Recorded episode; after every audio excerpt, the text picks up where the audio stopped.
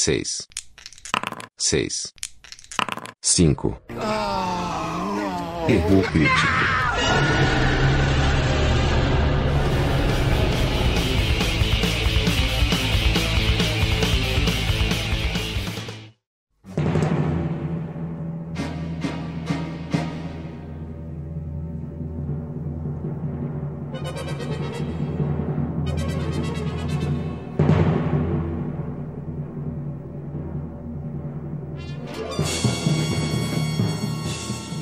Então vamos lá, que a gente nunca gravou tanto quanto esses últimos episódios, né, cara? Ou pelo menos com tanta frequência. A gente conseguiu publicar um vídeo e 15 dias depois publicar outro, cara.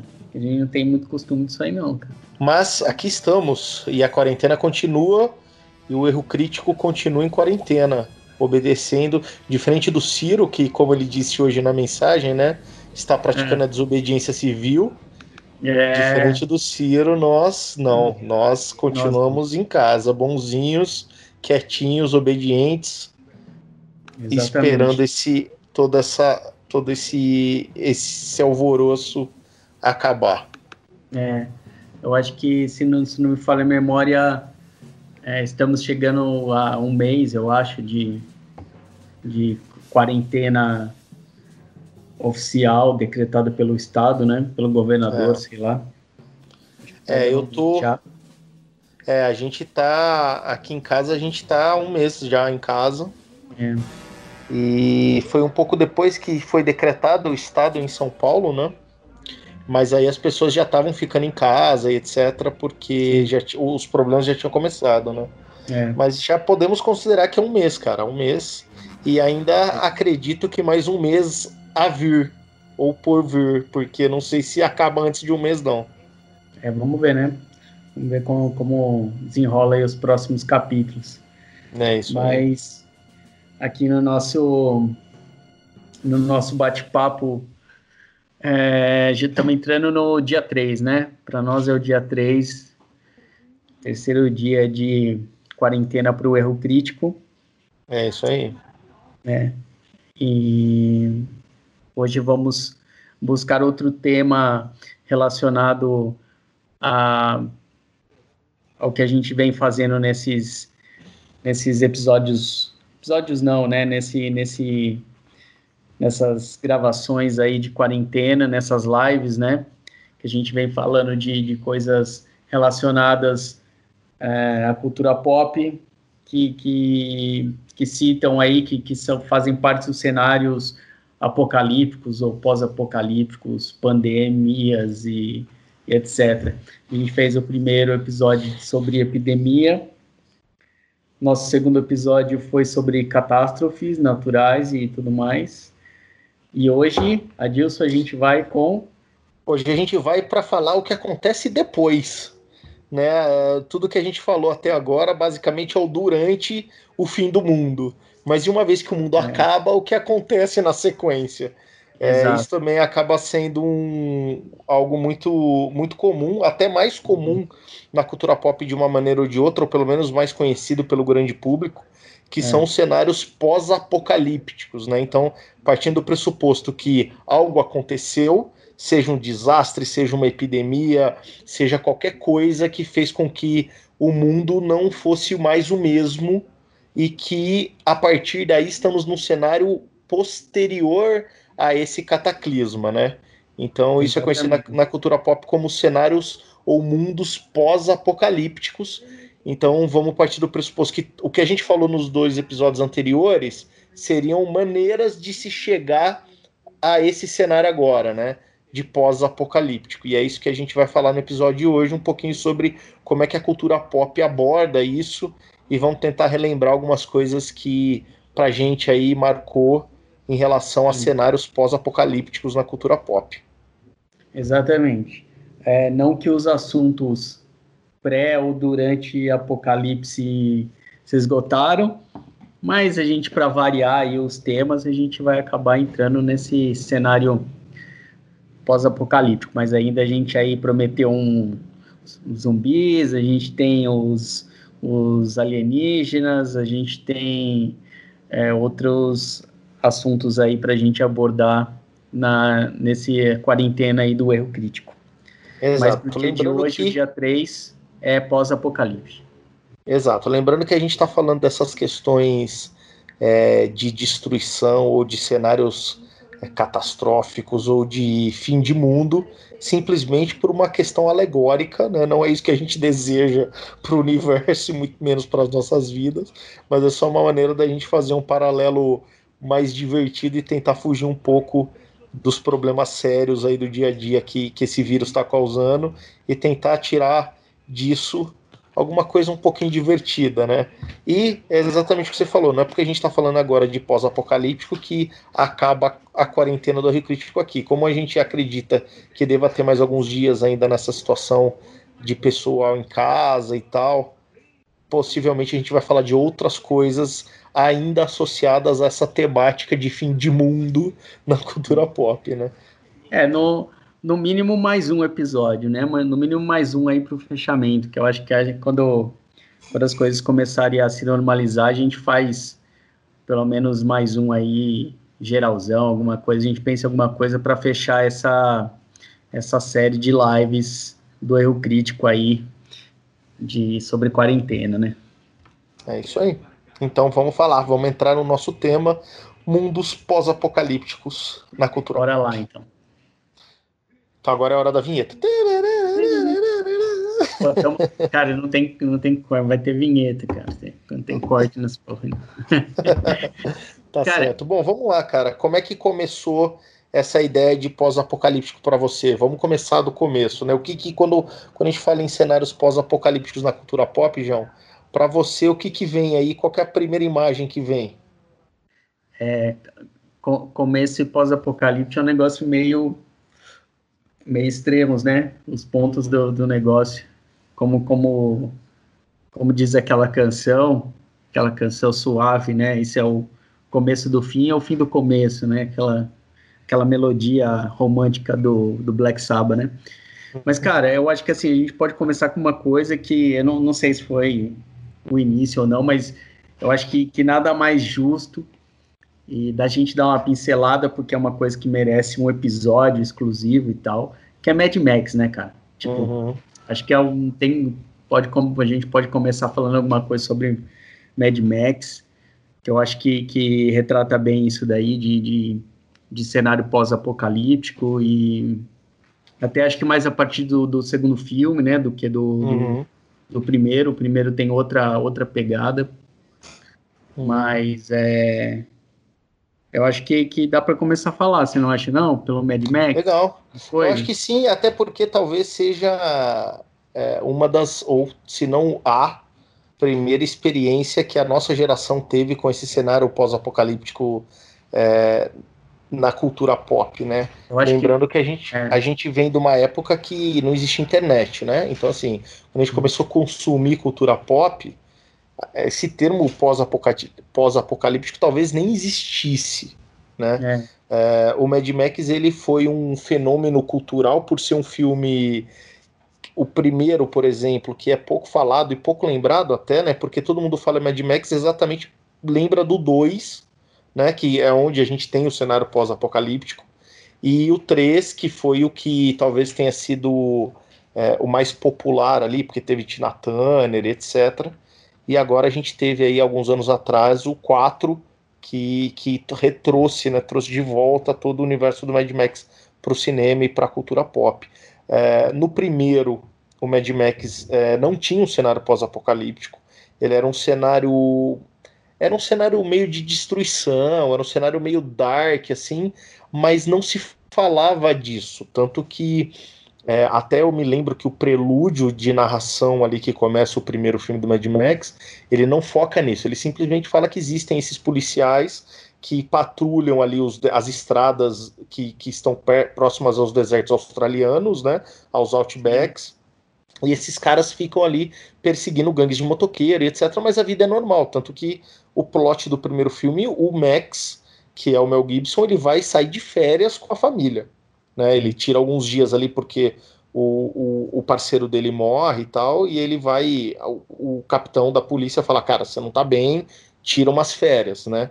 E ele vai tirar as férias. aí acontece algumas coisas, e aí a gente tem um filme muito mais de drama familiar e uma história de vingança do personagem é. do que esse cenário pós-apocalíptico. Essa ideia de, puto, o mundo mudou veio no 2, né? Que é onde aí sim a gente tem um, um prólogo no filme que fala que houve um cataclisma nuclear, né?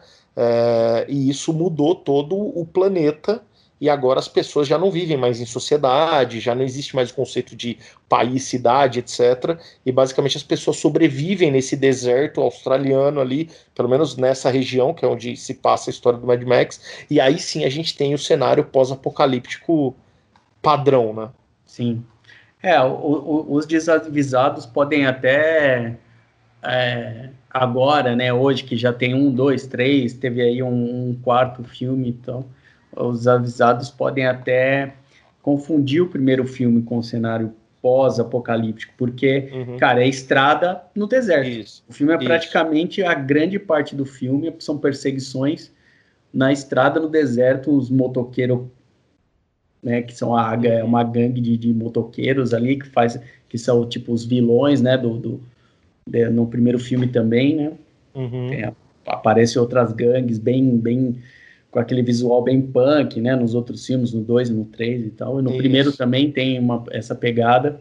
Uhum. Então, se, se, os avisados podem até achar ali que o primeiro filme já tem esse cenário, já que, como você mesmo disse, o Mad Max ele, ele, ele é muito lembrado por causa disso, né? Por causa do, do uhum. cenário pós-apocalíptico que ele apresenta no segundo, no terceiro filme e agora mais recentemente nesse esse filme é o que 2017 é, 2017, 18. É, acho que é 17, acho que é 17. Uma coisa assim. O, né? É, é isso aí. O Furry Road. E o legal que, que além do.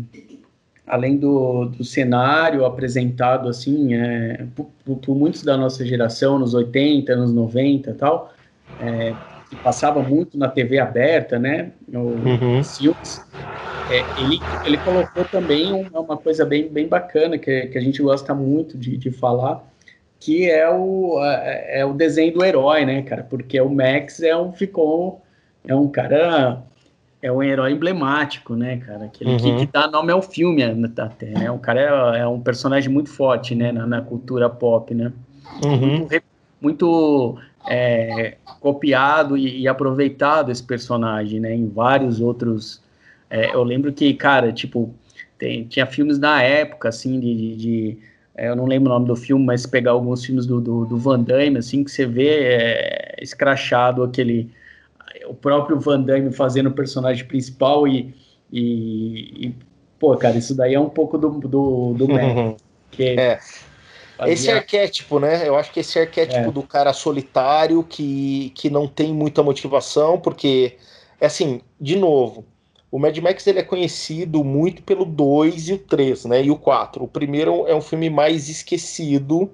É, ele é um filme muito mais difícil de assistir, é um filme mais lento, é um filme que, assim, você tem que ter uma paciência, é um filme indie, que inclusive tem todo um histórico bacana de produção, porque é um filme que foi dublado, ele é um filme australiano, fala, o Mel Gibson é um autor australiano, né? Ele, ele surgiu em Hollywood por conta do Mad Max, quer dizer, foi para Hollywood depois do Mad Max é, e foi dublado, porque o, o, o, público americano não conseguia sequer entender o que os australianos falavam com o sotaque, com todo com todas as características eh, linguísticas do, do inglês australiano. Então, esse primeiro filme ele tem essa, essa ideia, é um filme mais cult, né? E é nesse filme que você entende quem é o Max. Né? É. é. por conta do que acontece nesse primeiro filme, que é a tragédia do, do herói, do personagem, que leva ele, que aí sim, é isso que está falando, esse arquétipo que a gente conhece, né? Do cara que, pô, ele não tem nada, ele não deve nada para ninguém, ele não tem ninguém a, a com que se preocupar, ele é um lobo solitário, mas ao mesmo tempo ele é um cara super altruísta e todo mundo que cruza o caminho dele, ele meio que se sente impelido a ajudar. Aí você fala, pô, mas por que, que esse cara faria isso do nada? ele não tem família, ele não tem motivação. É, tudo isso acontece, tudo isso é resolvido no primeiro filme.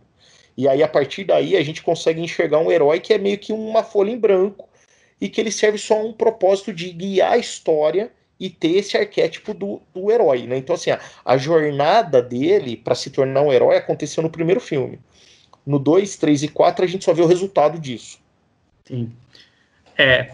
Bom, cara, eu acho que a gente falou bastante aí do, do Mad Max. Eu acho que o Mad Max vai ter um, um episódio só para ele, né? Uhum. Então, vamos, vamos, vamos, ficar por aí. Eu acho que, que vale a referência como, como é, de, primeiro, um dos primeiros é, obras cinematográficas é, dentro desse cenário pós-apocalíptico e que a gente possa ter tido é, contato. Uhum. Ah, é, eu acho que só pra... do personagem. É, e só para encerrar, eu acho que o que, que o Mad Max traz para essa discussão? Ele, ele traz um dos modelos de cenário pós-apocalíptico. É um cenário pós-apocalíptico nuclear.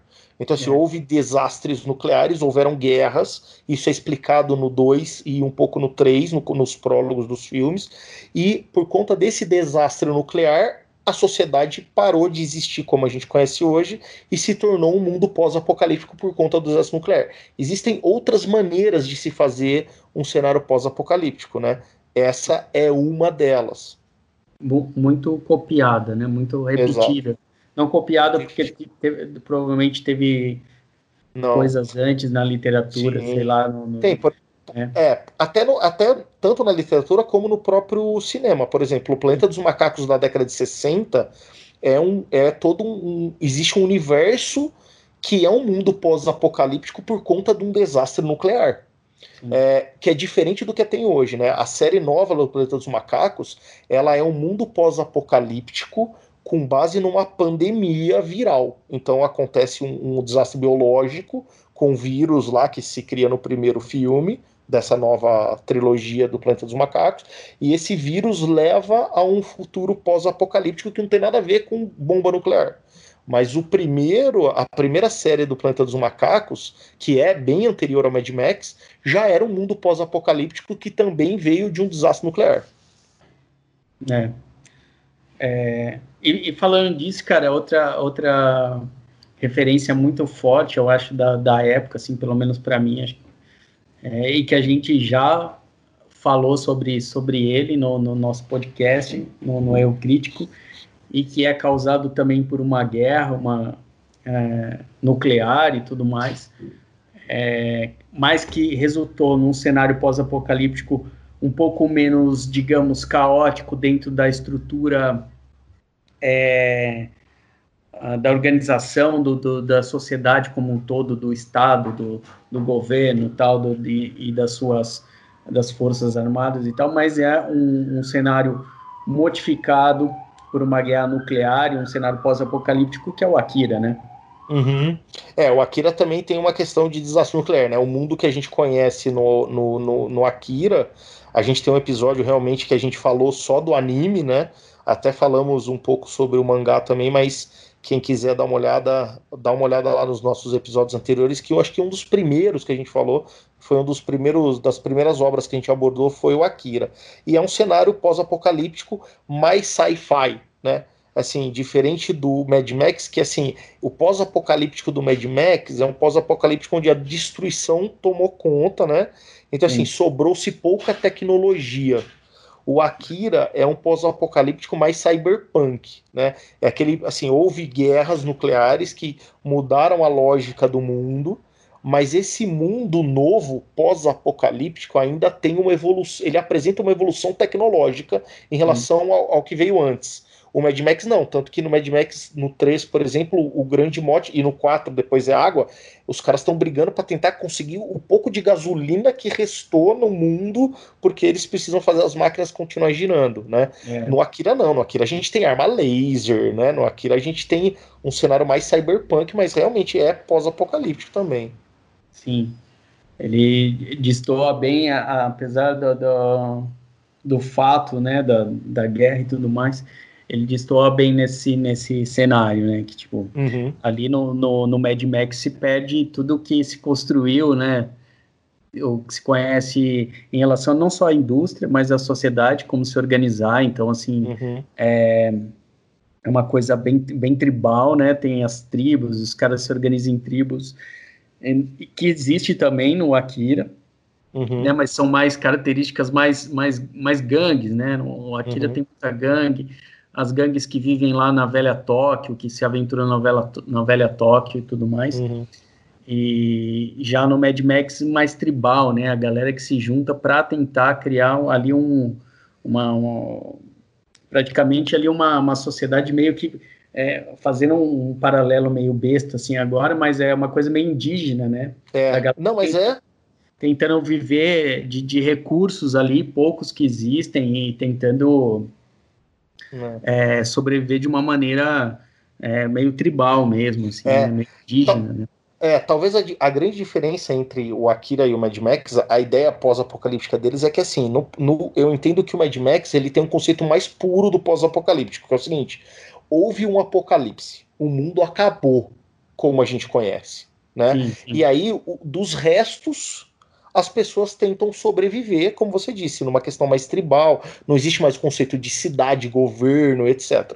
No Akira houve guerras nucleares mas essas guerras nucleares não destruíram o mundo e a sociedade, elas só reorganizaram como as coisas vão ser daqui para frente. E com isso não se perdeu o nível tecnológico, pelo, porque tanto que, lembra, o Kaneda, o Tetsu, eles vão à escola, né? Existem sim, sim, polícia, existe. existe existe governo, existe exército, existe uma estrutura social que, por mais que houve um cataclisma nuclear, é, se manteve algumas coisas né, de, de, sociedade. O Mad Max não, é terra arrasada. Né? É, é que você falou, é deserto e nego não sabe o que come, porque não existe indústria para produzir comida. Então, é. É bem, enfim, acaba um, uma sociedade tribal, né? As tribos, Exato. né? São formadas tribos e diferente. É. É, um outro, um outro, uma outra obra que, que tem essa ideia pós-apocalíptica que mantém um nível tecnológico, ou às vezes até melhora esse nível tecnológico, é, por exemplo, o mundo do Exterminador do Futuro. Não o mundo presente, né? A história da Sarah Connor, do Kyle Reese e tal. Mas, por exemplo, o mundo que se fala da onde vieram os exterminadores, né? Lá no futuro. Então, esse futuro houve uma guerra entre homens e máquinas, né?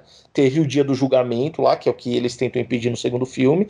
E o que está acontecendo lá naquele futuro, que é explorado um pouco no, no 4, né? É, é um mundo pós-apocalíptico, né? Então, assim, a sociedade foi destruída, os seres humanos agora sobrevivem, só que a tecnologia cresceu muito, porque as máquinas que dominaram o mundo é, evoluíram absurdamente a tecnologia. Né? Então aí seria um, um, um, cenário que pega um pouco da, dessa ideia do Mad Max de arrasou, mas ele pega um pouco dessa ideia do Akira que o nível tecnológico aumentou nesse é. cenário pós-apocalíptico. É, que, que também no Exterminador há necessidade, né, por causa do, da... Porque, assim, o, tem, tem, um, tem um fator no, no, que até justifica um pouco, acho que esse, esse crescimento tecnológico, inclusive por parte do, dos humanos, né, dos sobreviventes, é que ainda existe um inimigo em comum, né, cara, e as uhum. máquinas e tal. Então os caras não podem parar para continuar aí tentando manter a raça humana em pé, né? Então assim os caras têm que é, usar de tecnologia para combater a tecnologia, né? É. Até, até para existir a ideia que na época presente, antes do apocalipse, né, antes do, do, do, do da catástrofe, não existia viagem no tempo. A, a hum. raça humana não tinha dominado essa tecnologia. E só existe o mundo exterminador do futuro porque no futuro, pós-apocalíptico, a tecnologia evoluiu Exato. tanto ao ponto de se inventar a viagem no tempo para poder justificar a história. Então, realmente. Ter, teria que fazer sentido, essa, teria que ter essa evolução tecnológica, porque senão não teria filme, né? Não teria a ideia básica do filme, que é, é. depender dessa viagem no tempo para poder ter uma história, né, cara? Sim. É, mas é, é bem justificável uhum. a tecnologia nesse cenário. É cara, aí. mas você falando uma coisa legal, que é o Exterminador do Futuro aí e tal, que tem um pouco, né, de, disso meio Mad Max, ó, coisa cruzada com aquilo. Tem uma coisa que a gente não pode deixar de citar, né, cara? Que, que tipo assim, existem coisas é, não tão bacanas também, e falando de Mad Max e, e, das coisas que são copiadas e aproveitadas, a gente não pode deixar de citar o Waterworld, né, cara? Qual? Desculpa, cara? O Waterworld. Ah, pelo amor de Jesus. É, a gente até falou. Inclusive, cara, o Kevin Costner ele, te, ele tem dois grandes expoentes de, de filmes pós-apocalípticos aí, né? A gente tem um episódio também do Erro Crítico aí que é o se você, você daria uma chance do Kevin Costner, e nesse, e nesse episódio a gente fala sobre o Waterworld, que é um mundo pós-apocalíptico ripado total do Mad Max. A é. diferença é que eles trocaram o deserto por oceano, né? Então, no que o Mad Max navega ali com, com nos oceanos, o eu nem lembro o nome do personagem do, do Kevin Costner navega num barquinho no rio. E assim, é o Mad Max na água mal feito, cara, porque e, e até o personagem gasolina, é igual. Trocou a gasolina por terra. Por terra, exatamente. E é tão ripado, cara, que o próprio personagem é como se fosse o Mad Max, velho. A única coisa que eles mudaram ali é que eles fizeram o cara depois ser meio que um mutante, né? Porque ele respira é. debaixo d'água e tal. Mas ele é um cara taciturno, ele é um cara, é um lobo solitário que vive ali na vidinha dele, sabe muito bem se adaptar àquele cenário, tal como o Mad Max sabe se adaptar ao cenário do, da falta de comida, de água, de gasolina no deserto. O personagem do Kevin Costner faz isso muito bem na água. Mas é exatamente o que você falou. É um péssimo exemplo de cópia, porque é uma bosta o Word, né? É triste mesmo, é triste mesmo. É, e o Kevin Costner tem... tem um outro pós-apocalíptico, que eu acho que ele. Eu não sei o que, que aconteceu ali nessa época da vida dele, mas ele estava investindo nisso, que é o Mensageiro. O Mensageiro é um filme pós-apocalíptico, aonde o Kevin Costner existe ali, a, a, sociedade acabou. Eu nem lembro se foi desastre nuclear, guerra, porque esse filme é muito ruim e ele tem como missão restituir os correios, porque na visão da, desse filme é a coisa mais importante a resolver na sociedade são o serviço de postagem. oh, caraca, velho. E é um cenário pós-apocalíptico também. Mas você pode conferir as coisas boas também do Kevin Costner lá no nosso, nosso episódio, no, dentro do nosso quadro e você daria uma chance para Kevin Costner. Também é um dos primeiros, eu acho. Não é? É, é sim, é no, sim. No, nos, nos primórdios. Exatamente. Dois anos ou mais. É, existem, existem filmes, cara, que, que que foram assim, que são nitidamente cópias do Mad Max, mais recentes também, mas que deram certo. Por exemplo, o livro de Eli com Daisy Washington. Uhum. Cara, é basicamente uma recontagem da história do Mad Max. Ali é muito parecido, né? Um cara, lobo solitário, que manja pra cacete, sabe lutar, se vira muito bem, etc, etc, etc. No mundo pós-apocalíptico, onde não tem comida, a sociedade se desfez, não tem governo, tal, tal, tal, tal, tal, tal. Ele é um heróizão, só que ele é um pouco mais articulado do que o Mad Max, né? Porque o Mad Max Sim. eles exploram muito esse lance do cara ter ficado sozinho muitos anos, né? Ter perdido a família. É. Então ele, ele não tem contato social, ele não sabe lidar com as pessoas e tal. Que no 4, por exemplo, do Mad Max, eles, eles exploram isso muito bem. O, o Max é praticamente um bicho, né? E no Denzel Washington, no livro de Eli, já não. Já é um cara mais articulado. Ele sabe falar, ele sabe cuidar, ele é um cara mais culto, né? Ele, ele conseguiu manter essa sanidade ele, se a gente fosse falar em D&D, ele seria um guerreiro e não um bárbaro. O Mad Max é. é um bárbaro, né? O Mad Max não é um guerreiro, é um bárbaro. É, e tem uma pequena diferença também que o, o, o, Max, ele é um sobrevivente, né, cara? Então, assim, ele não tem, assim, muito um objetivo ali, né? Ele tá, uhum. a vida tá levando ele e ele tenta sobreviver e, e, e lidar com as situações ali que aparecem no, diariamente para ele o, o Eli ele tem aquele objetivo, né, final que é que é manter uh, o livro, né, que, que tem no, no, não vou falar que livro que é, mas tem a ver com o livro, por isso que chama o livro de Eli.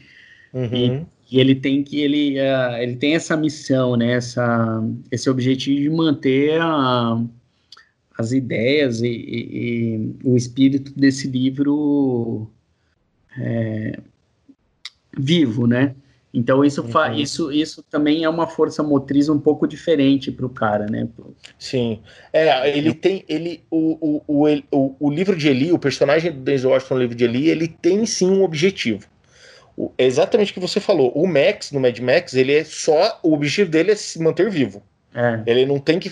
Tanto que toda vez. Acontece isso no 4, acontece isso no 3, acontece isso no 2, quando aparentemente ele consegue um objetivo, né? Do tipo, olha, eu poderia ficar aqui e tocar minha vida. Ele não consegue lidar com isso. Ele vaza. É.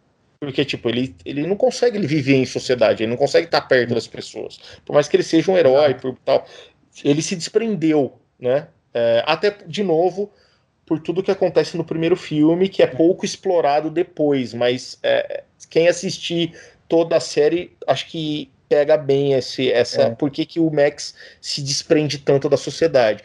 O cara do o Denzel Washington no livro de ele não, ele tem uma ele tem uma puta motivação, tanto que o ciclo do personagem dele ao final do filme acaba quando ele consegue ali de alguma maneira fechar o círculo que ele tá tentando buscar, né, cara? É, é, ele é um personagem mais completo. Não estou dizendo que é mais legal, mas o personagem do Denzel Washington ele tem uma jornada mais completa. O personagem do Max não tem uma jornada completa. Né? É, é até justificável pelo primeiro, né? O, o Max ele, ele, meio que tem um, no primeiro ele é um objetivo que ele tem uma, uma digamos ali uma vingança para ser cumprida, uhum. né? E e depois que ele, que ele completa aquilo, é a vida dele fica vazia, né? Pelo, pelos acontecimentos do primeiro filme, né? Uhum, Além de ficar vazia, imagina assim, porque assim, é, levando os fatos, né, que aconteceram posteriormente, imagina assim, o cara tem, no primeiro filme ele tem a vida dele destruída. Uhum. Não, ainda não é um cenário apocalíptico, né?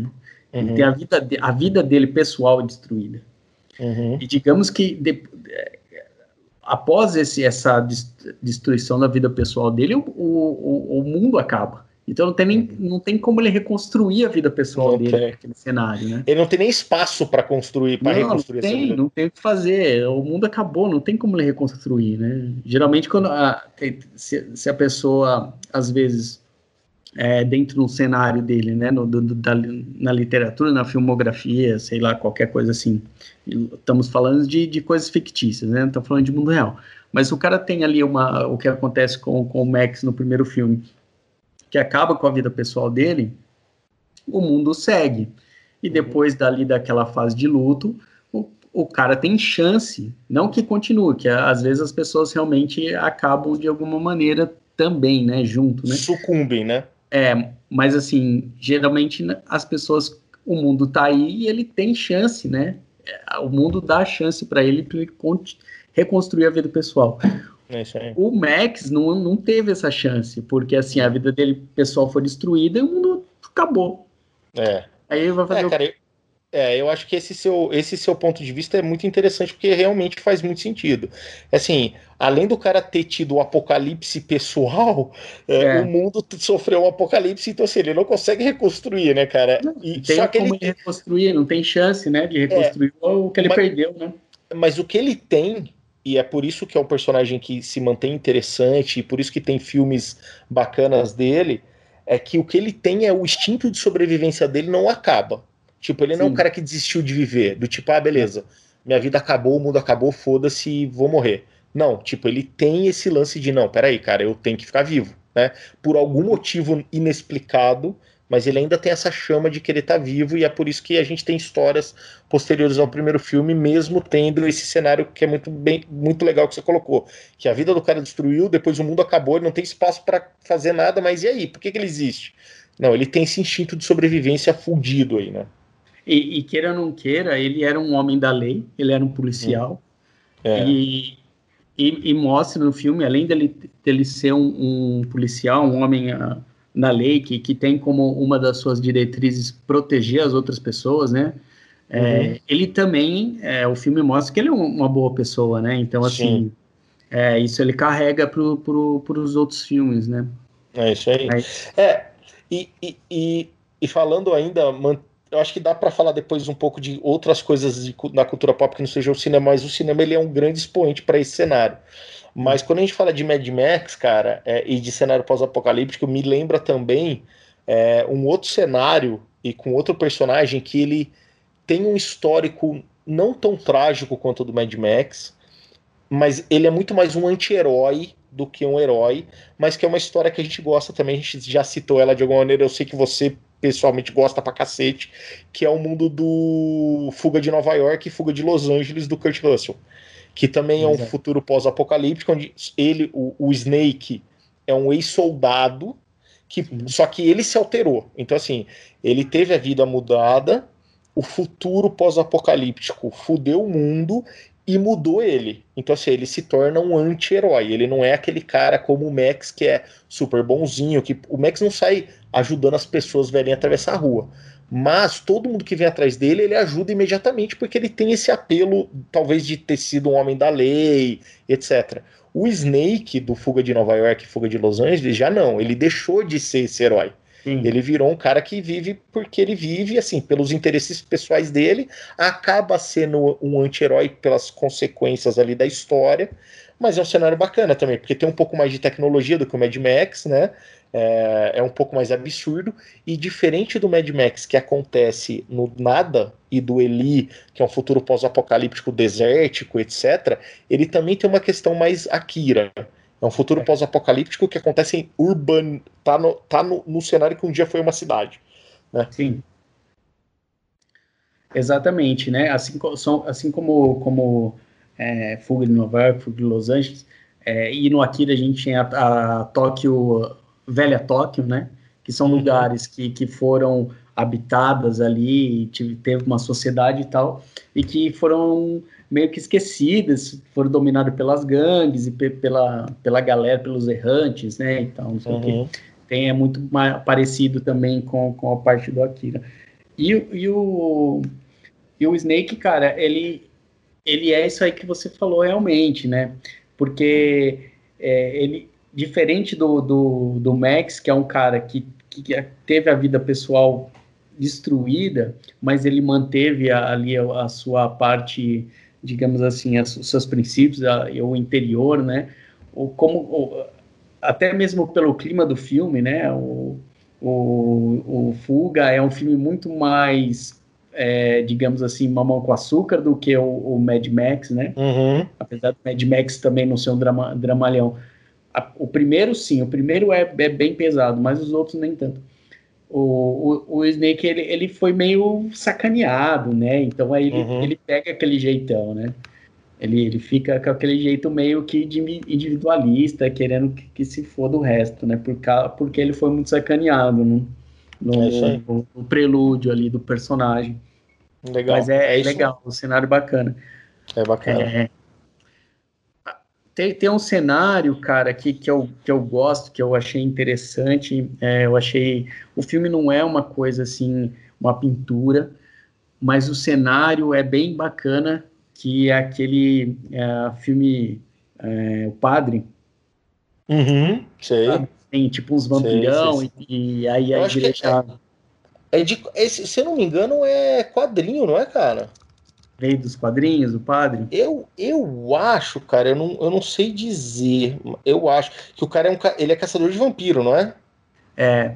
é tipo, parece uma. O mundo é meio que. É um cenário meio pós-apocalíptico. Uhum.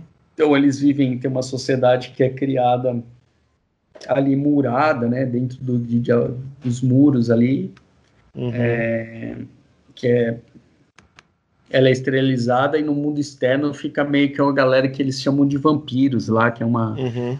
uma galera meio que. E, e, aí a igreja instituiu os padres, que são os caras que, que caçam, né? Tipo, tem. São caçadores, né? É meio uma instituição que caçava esses caras, né? Uhum. Esses, é, esses vampiros aí. É, o padre, se eu não me engano, ele é baseado num quadrinho coreano, alguma coisa assim, porque acho que é ah, coreana ah, a história. E ah, é? o bacana desse aí é que, assim, a gente falou até agora, ó, a gente falou, por exemplo, do Mad Max, desastre nuclear. A gente falou do, do, do Exterminador do Futuro, que tem um, uma questão de desastre nuclear mais guerra, né? Akira, ah. guerra, desastre nuclear. O padre, o, o futuro pós-apocalíptico dele é porque o, a guerra entre humanos e vampiros, ao longo dos séculos, ela foi tão devastadora que ela acabou com o mundo. Exato. Não foi necessariamente uma bomba que explodiu, né? Foi o fato dessa guerra ser tão macabra que acabou com o mundo. Então, o, o pós-apocalíptico, o motivo desse cenário pós-apocalíptico é a guerra. Né? Uma guerra muito longa entre vampiros e, e humanos. E é bacana é. esse filme, é bacana. Realmente, é o que você falou, não é um puta primor, mas ele tem uma estética legal e tal. É, esse filme é, é interessante. Eu, eu gosto daquele, daquele ator que faz o padre, o filme do padre, que, que é o. É o Visão, né? É o Visão e tal. E É. Acho ele bacana. É. É, eu lembro dele, cara, num, num filme com. é, como que chama? A primeira vez que eu vi esse cara é Cora- Coração de Cavaleiro, com o Lit, Lit Hedger lá. Heath Ledger? Aham. É. Heath Ledger. Que tem as músicas lá que eles dançam. É, tem uns rock and roll, né? Umas músicas cenário medieval que o cara quer ser campeão de, de lança, né? De luz justa. É, de Justa. justa. E, e esse, esse cara, que eu não lembro o nome dele, que faz o padre e faz o, o Visão, ele é, ele, é, ele é um escritor, né, um poeta, e ele pede uma grana lá no jogo e o cara ajuda ele e ele, ele vira meio que o, o mensageiro, né, o, o porta-bandeira ali do cara, então ele apresenta o, o cavaleiro que é do... Uhum. É bem legal esse filme. É como se ele fosse o escudeiro do cara, né? É, Assim. Foi assim, é bem interessante. Cara, e, e falando nisso, outro filme que eu lembrei, que tem a, que, que é um cenário pós-apocalíptico, que, que não vem de guerra e nada, mas é bacana. É, é com dois, é com uns atores famosos também, você vai, você vai lembrar que é- acho que é Reino de Fogo, que os dragões voltam Puta, é com o. E destrói. Sim. É com o. É com o, o Batman, pô. o Com o Christian Batman Bale. É com o É. Christian Bale. e, Puta, e- esse filme é muito legal, cara. Esse filme é, É, muito legal. e- e- é, os- é a- o retorno, né? Os, os dragões retornam ao mundo, né? E Uhum. devastam, destrói tudo, não sei o que. Aí vira um É. cenário pós-apocalipse da humanidade tentando é, sobreviver, né? Aos dragões que viraram a, a, a raça dominante, né? No mundo, né? A raça. Isso. né? É, exato. E esse, o, o, o apocalipse acontece por conta da volta dos dragões, né? Não foi desastre Sim. nuclear, nada. Assim, pelo fato dos dragões ressurgirem, eles devastam a humanidade. E, Hum. e aí os que sobram existem para tentar, de alguma maneira, sobreviver a esses caras. E É. aí tem toda a sociedade que é dominada, que é liderada pelo Christian Bale ali, que eles estão ali num, num castelinho e tal, ali em Londres, né? E vem um americano que quer caçar os dragões, né, cara? Que É. que é o Matthew McConaughey, se não me engano, que ele vem, que ele tem um tanque de guerra e tal, e ele vem convencer os caras assim, velho, a gente tem que atacar os dragões, a gente, não tem que ficar, é, a gente não tem que ficar sobrevivendo aos dragões, a gente tem que matar os dragões. É muito bacana esse filme, cara. Esse filme Bacana realmente é filme. é muito interessante. É muito É. interessante. É um, É. é um, um cenário pós-apocalíptico é, meio que, que bem fora da curva, assim, né? Tipo, mas é legal, o filme, o filme é bom. Sim, é um filme bacana. Tem um filme é, de 2000 e alguma coisa, cara, 2012, 13, 14, por essa época aí, com o Chris Evans. É um filme pós-apocalíptico bacana porque ele tem o pós-apocalíptico. O motivo disso foi uma mudança climática. A gente falou um pouco de catástrofes climáticas no, no, no episódio anterior, né, da quarentena. Esse aí é, de, é pós, né? Então, assim, houve, um, um, houve alguns experimentos climáticos que não deram certo. Na verdade, a humanidade estava tentando resolver o aquecimento global, etc. Não conseguiu e, na verdade, fudeu. E o mundo congelou. E aí, qual é a pegada? Qual é o mundo pós-apocalíptico? O que sobrou da humanidade está dentro de um trem. E esse trem não para de rodar. Esse filme chama Expresso do Amanhã, se não me engano. É muito interessante. E aí o que acontece? Esse trem, cara, ele é dividido em castas. Então você tem é, na, na, frente do trem é, os caras que são ricos, que vivem uma vida legal, e conforme você vai indo pro fundo dos vagões pro fundo do trem, você vai ter a galera com menos grana que sobrou e que vivem de proteínas que, assim, depois ao longo do, do filme você vai descobrir do que, que é essa barra de proteína, como é que eles fazem isso e tal para alimentar. E obviamente acaba rolando uma revolução ali. E, e, e, e, o filme se passa dentro desse trem que a humanidade, no fim, se, se assim, é isso. É, os que sobrou da humanidade tá dentro desse trem, e esse trem fica rodando o tempo todo, porque se ele parar, tá tão frio lá Congela. fora que congela e todo mundo morre. Saca? É muito interessante, cara. E é um filme mais recente, assim, que tem uma ideia pós-apocalíptica diferente da gente ver, porque se passa dentro de um trem, né? É, legal. Eu não lembro desse aí, não. Acho que eu não vi. Não. Mas Chama Expresso da Manhã. É bacana, cara. É, bem... é com Chris Evans, foi. Capitão. Ele já tinha feito o Capitão América aí e tudo mais. Ah. Legal. Legal. Bom, cara, é, existem alguns outros, a gente até citou, né, nos, nos caras, existem cenários pós-apocalípticos epidêmicos, né?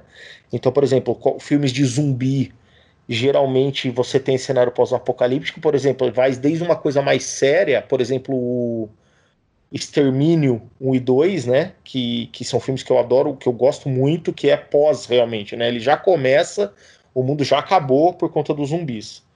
E você tem séries que meio que contam o, o pass, a, a, passagem pelo, pelo apocalipse, né? Por exemplo, os filmes do Romero, não vamos entrar muito em detalhe, porque depois a gente vai ter um episódio só para falar de zumbi, mas, por exemplo, os primeiros filmes do Romero, a sociedade existe e os zumbis aparecem.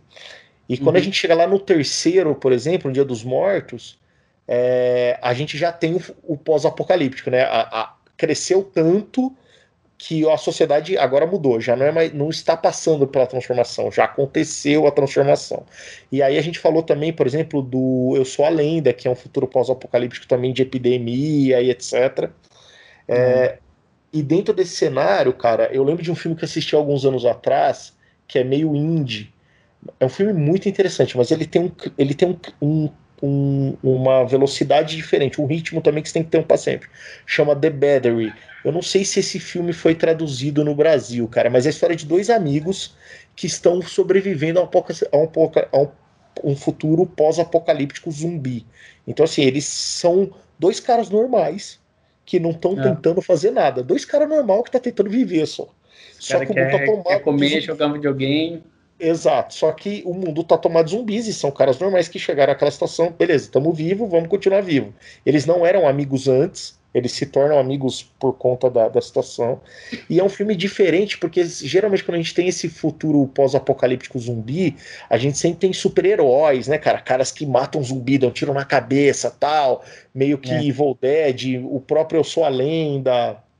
É, os, assim, sempre o cara é muito bom, né? O cara, esse é, não, esses são só tipo. Tá tem sempre os combatentes, né? Isso, tipo Walking Dead, né? Tipo o Extermínio, que, puta, tem o exército lá tal. Esse aí não, são dois caras normal. E, cara, o filme é muito interessante, tem uma trilha sonora animal, animal. E, e, e tem um olhar diferente do que é um futuro pós-apocalíptico zumbi, cara. É bem, é bem legal, bem interessante. Da hora. Muito bom. Okay.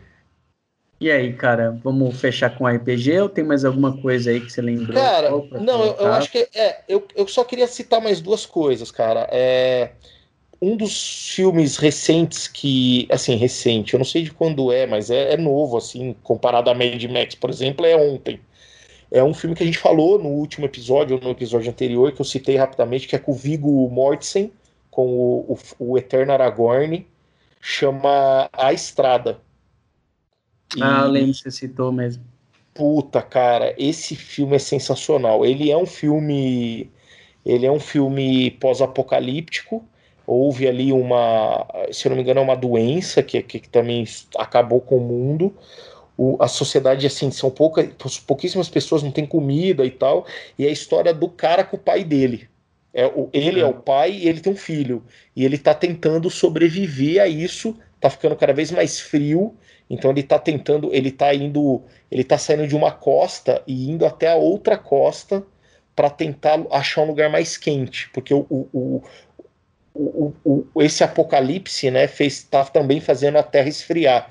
Então ele tem que fazer essa travessia é, de uma costa a outra para tentar chegar num lugar mais quente, para tentar dar alguma chance para o filho dele viver, porque ele sabe que a geração dele se perdeu, a geração do filho dele talvez seja a última da raça humana, e ele está tentando levar o moleque para esse lado para para fazer. Cara, é um filme animal, só que ele é muito dramático, assim, é um filme que tem que ter um pouco de estômago para assistir, porque é bem triste, mas é um filmaço pós-apocalíptico, assim, muito, muito, muito bom, cara, muito, muito bom.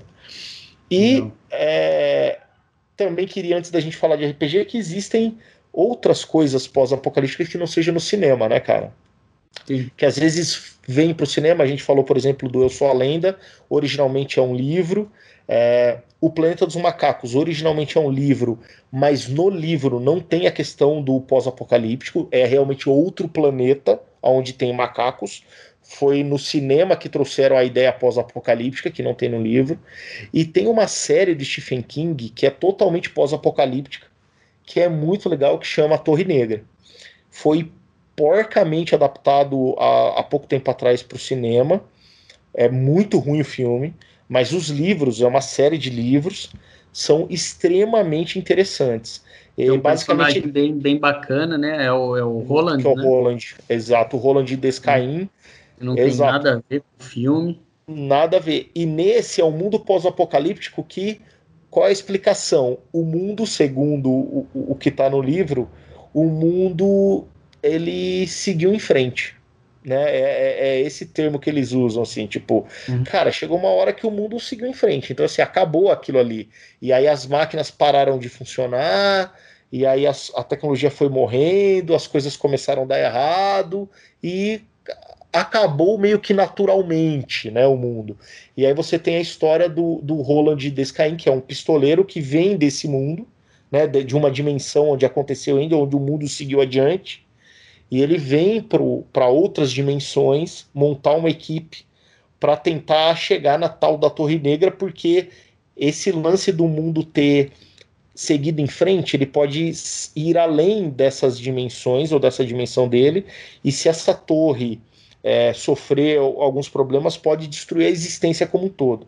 Então é a história desse cara tentando chegar nessa torre para tentar evitar que acabe-se de uma vez a existência, mas ele vem de um mundo pós-apocalíptico. E é legal porque teve um quadrinho, né, que, que conta o prelúdio dessa história, que conta a história de quando o mundo ainda existia do Roland, né, quando ele ainda tinha família, quando ele tinha ali toda, que é um, é um mundo meio de cowboy. Jovem, né? Ele era jovem. Exato, é um mundo meio de cowboy. Eu tenho esse, esse, esses quadrinhos, eu tenho essa é, série.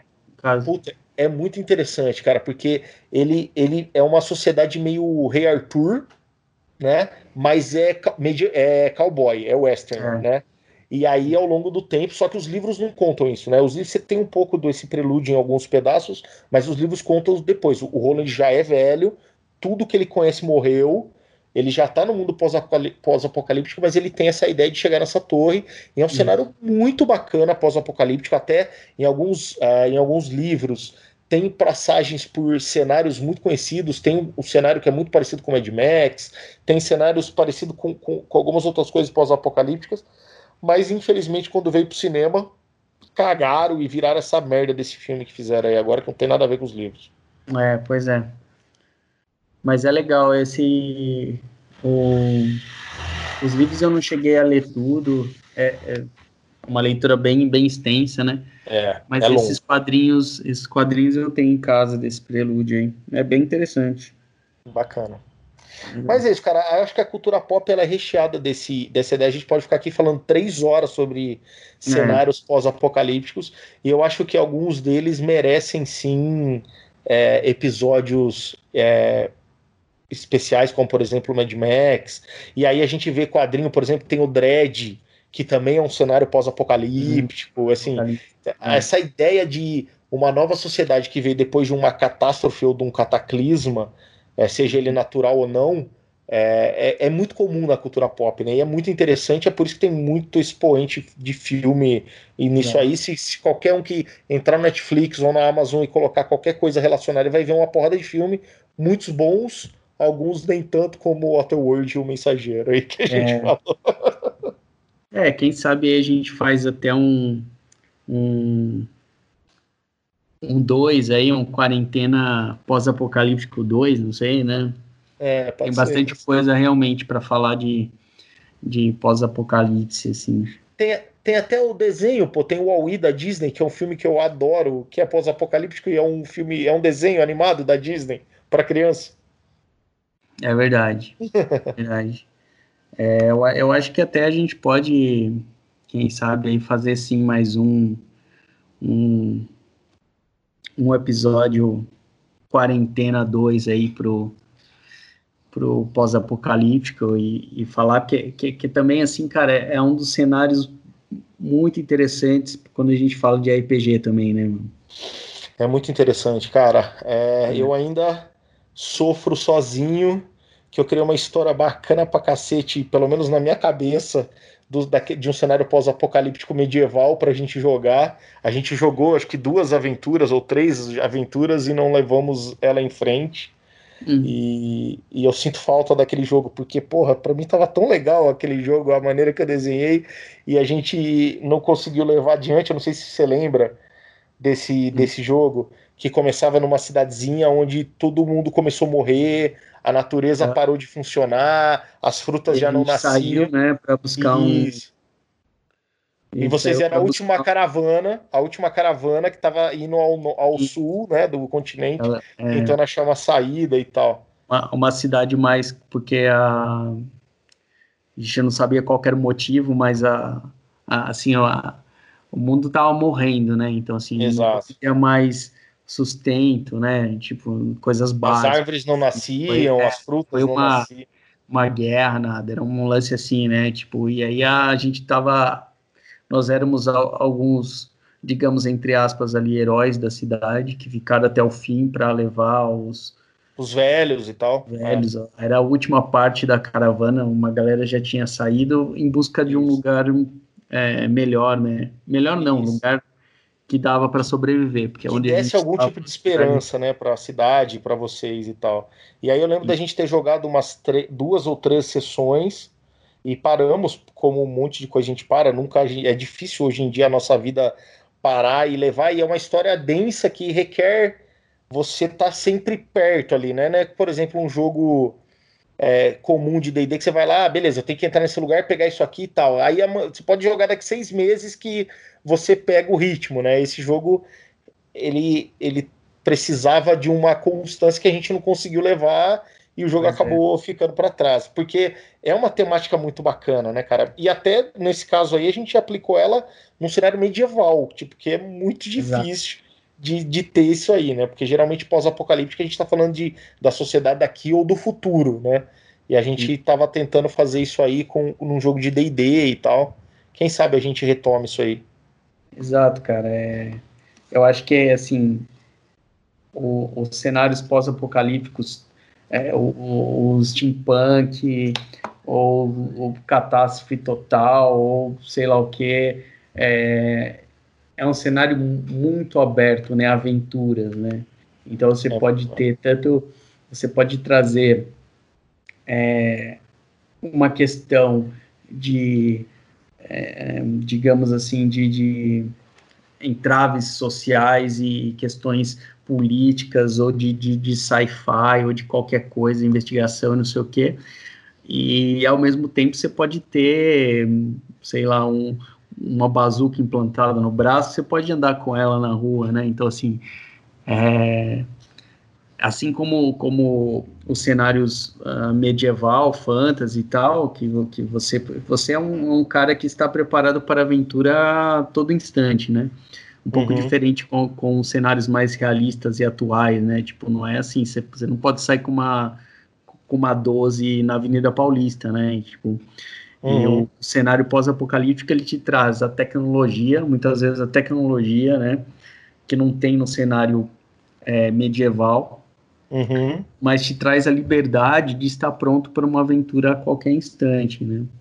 Que... É, porque você não tem algumas arestas, você não tem algumas amarras sociais, né? É... Então, como você falou, ah, você, pega um personagem que é um contador, você não vai sair do dia para noite com uma bazuca na Paulista, mas num cenário pós-apocalíptico, meio que todo mundo é um sobrevivente. É. Então, meio que todo mundo tem que se virar e você tem algumas, você não tem algumas amarras sociais Sim. que fazem com que você possa explorar esses personagens e essas Exatamente. histórias de uma maneira um pouco mais aberta. Exatamente. O próprio cenário do Cyberpunk, por exemplo, o GURP Cyberpunk é um cenário pós-apocalíptico, né, cara? É. É, um, é um, cenário pós-apocalíptico, assim, onde a gente tem a tecnologia no topo, implante cibernético e, e os cambal. É, uhum. Mas assim, é tudo diferente, né? Passou por uma onda, mas ele tem mais uma cara Akira do que Mad Max. Né? Aí volta para aquela discussão que a gente teve alguns minutos atrás.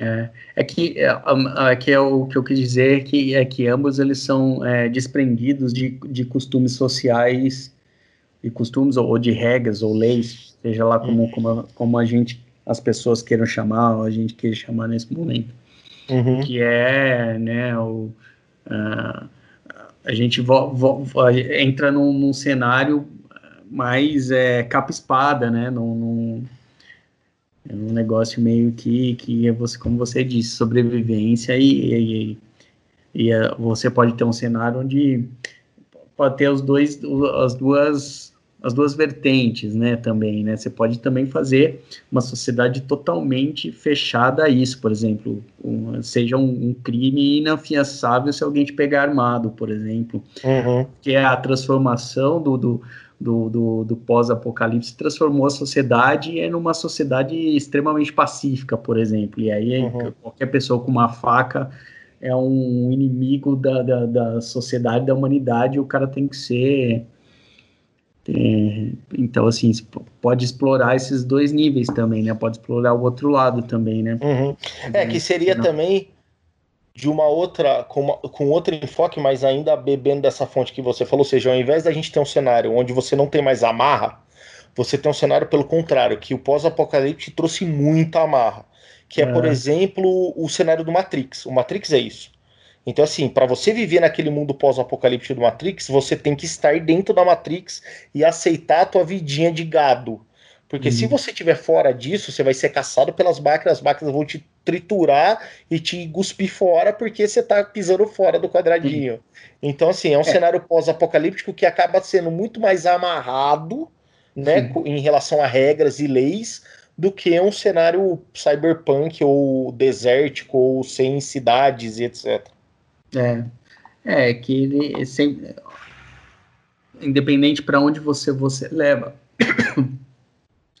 é, como mestre aí de uma aventura, o seu cenário, ele é sempre um cenário, o pós-apocalipse sempre te traz um cenário distópico, né? Então, assim, uhum. é, você pode navegar para onde você quiser, né? Então, isso é, isso é muito é. interessante porque te dá aberturas para o pro, pro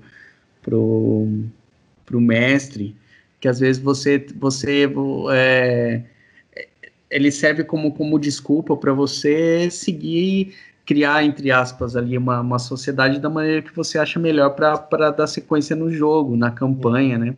É. Ou é. até ter acontecimentos que seriam extremamente absurdos ou impossíveis de acontecer numa sociedade comum. Sim, né? Sim. Por exemplo, isso, tipo, porra, mas como assim? Eu vou cortar meu braço e botar. Não, hoje você não faria isso, mas numa, num cenário totalmente hipotético pós-apocalíptico, isso parece crível, né? De alguma sim. maneira parece mais crível do que hoje. Então ele te dá essa abertura, realmente. É Cara, diferente. é um cenário muito bacana de jogar. É muito Porque, legal de assim, jogar. É, quando você fala assim, por exemplo, é, vamos jogar uma aventura Nova York 2020. Então, assim, cara, a gente sabe o que é está acontecendo em 2020. Tem um, um presidente, hum. né, tem o, o parlamento, existem leis, existem regras, polícia, blá, blá, blá, blá, blá. Agora você fala assim, cara, é, em 2020 aconteceu um, um problema aí, pandemia uma pandemia e destruiu a sociedade, e o ano é 2035, e a sociedade agora é assim, do jeito que eu estou uhum. colocando para vocês. Pronto. Exato. Isso te dá uma, uma abertura é, para que você é, consiga não só desenvolver todo, tudo o que em, em, volta aos personagens, né, de como eles vão interagir, né, como eles uhum. podem interagir com, com, com o universo criado, como os próprios personagens serem cri... a criação dos próprios personagens, né? Tipo, uhum. o cara pode ser um cara que foi que veio da, do velho mundo, né? Pode ser um cara que nasceu já no novo mundo e já nasceu nesse espírito mais uh, aventureiro e tal, que de sobrevivência e tal. Uhum. Então é o, o cenário pós-apocalíptico. Eu acho que a gente vai ter que fazer um outro dia aí, porque só de RPG a gente consegue falar muita coisa. É verdade. E é muito bacana. A gente jogou já algumas histórias em cenários assim. É, a última que a gente começou a jogar foi essa medieval.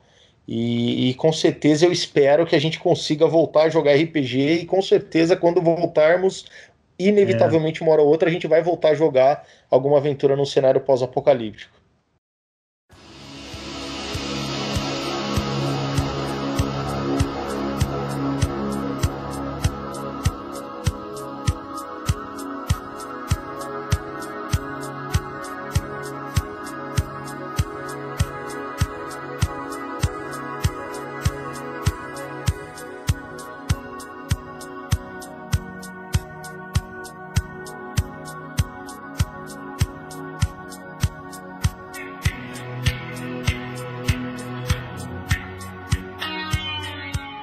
Acho que para hoje é isso, né, meu? Uh, vamos ver se a gente faz um outro dia aí, uma, uma outra quarentena, ou se a gente faz depois da, da quarentena um, um episódio falando sobre, sobre cenários pós-apocalípticos, que, que tem muita coisa que a gente pode conversar aí com a galera. Com coisas certeza. De, de, principalmente de, de jogo e outras coisas que a gente lembrar de, de, de, cultura pop que a gente explorou pouco hoje, né? Não deu muito tempo falar de, de quadrinhos e de falar de livros e. É isso aí. Outras, a gente falou. A gente falou um pouco de filme também, não falou uhum. tudo que a gente consegue fala, falar. Acho que a gente falou assim de, de, de coisas é, mais conhecidas e, e, algumas pérolas assim e tal, mas tem muita coisa que a gente conseguiria falar. Mas eu acho que já deu nosso tempo hoje, até passou um pouquinho já. Uhum. E, e, seguindo a regra da nossa live, a gente tem que dar um parar aí no. É isso aí, para não nosso, ficar cansa... nosso bate-papo. Para não ficar tão cansativo para mim, que, para quem nos ouve, e com certeza é um assunto que vai voltar para o Erro Crítico, seja aqui ou seja é, em um outro formato, num outro é, bloco. E, e, e, é uma coisa muito interessante. Realmente, daria para ficar fácil mais uma hora falando aqui, ainda iria faltar espaço, iriam coisas ficarem de fora, né? Então fica aí a nossa dica para a galera aí. A gente citou alguns episódios do nosso, nosso podcast aqui que já foram falados aí, falamos de Akira, Kevin Costner, etc. Dê uma olhada nos episódios anteriores. Os nossos episódios estão em todas as plataformas de, de podcast aí. A gente está no Spotify também. Pode dar uma olhada no nosso canal do YouTube. Olhem a gente no Erro Crítico Podcast no Facebook. Errocrítico.com.br é o nosso site onde a gente publica todos os, os, os nossos episódios. E fiquem à vontade aí para falar para a gente o que, que vocês acham de cenários pós-apocalípticos, como é que vocês estão passando essa quarentena. E logo, logo a gente volta a falar ainda sobre o fim do mundo só falar, né, cara? Vivenciar, acho que não. Vamos deixar para outros. Não, não. Deixa para outros caras. Daqui a pouco eu quero é viver, eu quero, eu quero tomar um chopp com vocês, eu quero jogar RPG. É. Tem um monte de coisa para fazer, cara. Pode crer, velho. Tá foda. Beleza, João? Beleza, man. Então até a próxima, cara. Falou. Até a próxima, valeu.